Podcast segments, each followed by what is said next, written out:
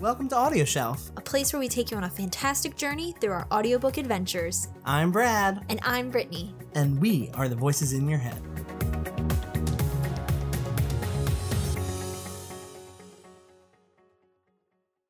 Hello! Hey! I'm Brittany, I'm Brad. and we are Audio Shelf. Before we start, click that red button to subscribe. And also hit that little bell so you can stay up to date with all that we are releasing, or We'll, we'll kill, you. ya. Today, we are very excited to do an audiobook review of The Kill Club. Ooh, that's by Wendy Hurd. Yes, and also narrated by Almarie Guerra. Ooh, hey. Mhm.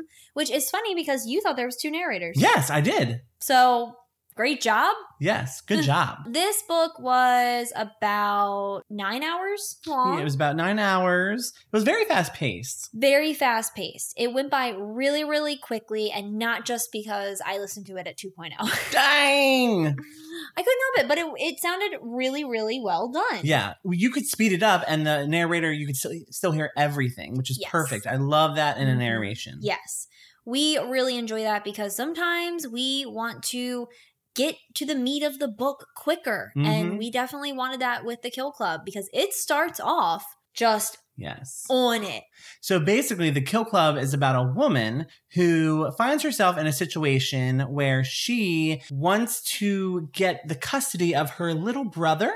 And she comes up with, she, she meets this group of people that promise her that they'll take care of her situation as long as she, in turn, kills someone. hmm And throughout the book, we have these little like micro points of views onto the people that are doing some of the killings. And so you get a little like insight into their brain because these are all the same people as our main character, Jazz. They're Mhm. all people who are currently in a situation where they need help, but nobody wants to help them. So the Kill Club will reach out to them and recruit them, Mhm. but they have to kill someone else. And Yes. it just, it's like kind of a domino effect. Mhm. Did they ever call it the Kill Club? They always called it the Murder Club, The Murder Club. but never the Kill Club. Correct. And then it graduated to being the Blackbirds. Yes. Because they were the Blackbirds were the killers. yes. So that it was never called the Kill Mhm. Club, which is kind of fascinating. Because why'd you name the the novel the Kill Club? Mm, was it your call, Wendy, Mm. or was it somebody else's? Yeah. We don't know. We don't know, but it's pretty cool to think about. It was very cool. So Almarie's narration, I think, was done very, very well. She gave differentiation to everything, even Joaquin, who was the 13 year old boy. She sounded like a 13 year old boy. She really did. She was like- really did. Excuse me right now? I'm listening to a prepubescent boy mm-hmm. who's a girl. Yeah. Who's a who's a woman? Yeah, whose Yeah. voice was a woman. Whose voice was a woman?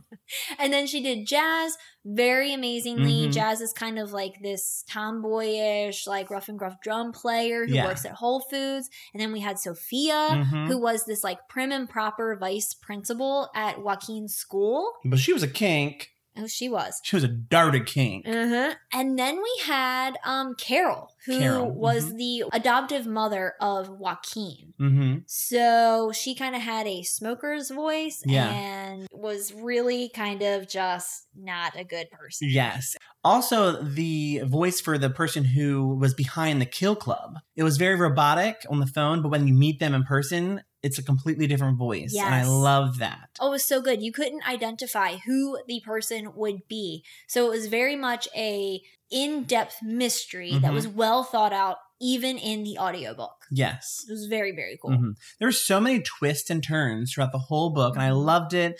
I really think they the author did a great job with blending all of the characters together, Mhm. which is really cool to do in this type of psychological thriller. Honestly, I wasn't sure how it was going to work. So Mhm. like we got our first uh glimpse into uh, a person who was doing a killing and then we went to Jazz and then we went back to a person doing another killing Mm. and I wasn't really sure if it was going to match up with having one main character that we're following and then having a bunch of like little mini stories like peppered in there.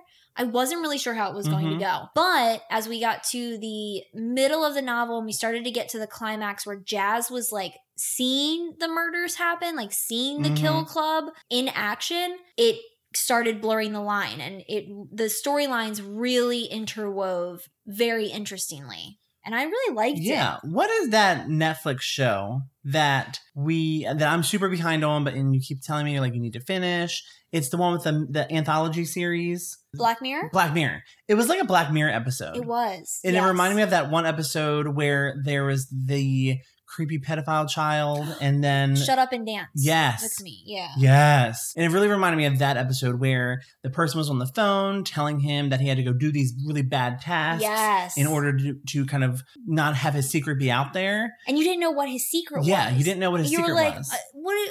Who cares? You were just you're you're a f- what was you fourteen or fifteen? Yeah. Like you're just like a fifteen year old, and you were what like could he have doing possibly things done? Mm-hmm. at your computer. Like no big deal. You- You're not thinking that. Oh my god, he was he's a pedophile. Yeah. Like Ugh. just weren't thinking that. But if you liked that episode and if you like Black Mirror, I think that you would really like the tone of the Kill Club. hmm Yeah. Another thing that was throwing me off was the cover of the book. Yeah. I don't know how much I liked the cover because it Mm. just it felt like Like It- post apocalyptical. yes, yes, that was a good. That's really hard to get out. It was a good Pringle poppin' Yeah. uh, Mhm. apocalyptical. It felt very post-apocalyptic.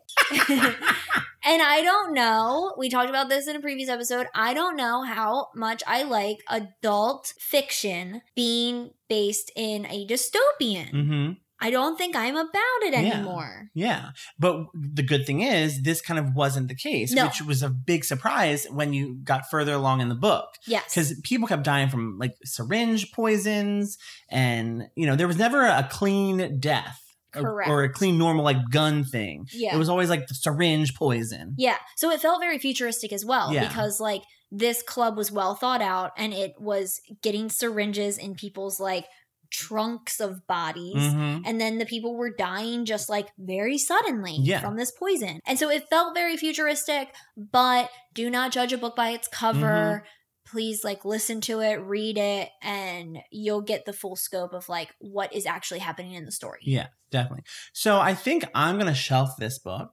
I'm definitely going to shelf it as well. I really like Jazz and Joaquin Yes. and Sophia's relationship a lot. God, I love them. I can't say that I was like crying at the end for the characters. Like I wasn't like too invested in them. you know there is a there's a situation and I- i hope this is not a major spoiler but there is a judge at the end of the book Oh yes. and every time a damn judge makes a little verdict and gives this big monologue about love and family and friendship and i'm gonna give you a second chance i always cry mm, yeah. it's something about a judge You know the only judge I don't cry at is in Mrs. Doubtfire when they revoke Daniel's rights entirely. yeah yeah uh-huh So there you go. But Mhm. I, I can I can vibe with that. I can Yeah. see that. Mhm. It didn't make me cry. okay But maybe if I re-listened to it, I would. I don't know. yeah yeah because you so much power There a judge was has there was so much power. It made me cheer. It gave me chills. yes So Mhm. it made me like very happy. And then the ending is like a nice twisty Yeah. twist Mhm. that you kind of see coming, but it, it doesn't set it up to be like a twist of like a smack in the face twist. It sets it up as a slow burn twist for the last like 20 minutes of the book. when I was finished with this, I was like, huh, I'm content. Yeah, I'm That was- satisfied. That was a good ending. Yeah. So I appreciate that. Yes, same. So yeah, both gonna shelf it. Um, definitely liked it. I will definitely check out Wendy Heard some more. Yes. I wanna I wanna invest in her writing a little bit. And I want a number two yeah. for this book. Oh really? Yes. With a different storyline? Yes. Yes. I think she's got a thing with like Kill Club. Like that could be a series in and of itself. Very Doesn't true. Mm. have to be syringes or anything like that. It can be whatever she wants to make it Okay. in different cities. Very cool. Very Mhm. cool. Mm. So, thank you so much for tuning into this episode, this review. We hope that you pick up The Kill Club by Wendy Hurd. And please let us know what your thoughts are about The Kill Club in the comments down below or on our various social medias. We are on Twitter at AudioShelfMe, Instagram at AudioShelfMe, and Facebook at AudioShelf. Before we end, make sure to click that red button. Mhm. Subscribe. Yes, please. Mm. All right. Well, until next time. Bye. This has been Audio Shelf, where we release new episodes every Monday and Wednesday. If you want to stay updated, listen to previous episodes, or suggest books and topics for us to feature, visit us at audioshelf.me. We are Brad and Brittany. Thank you for listening.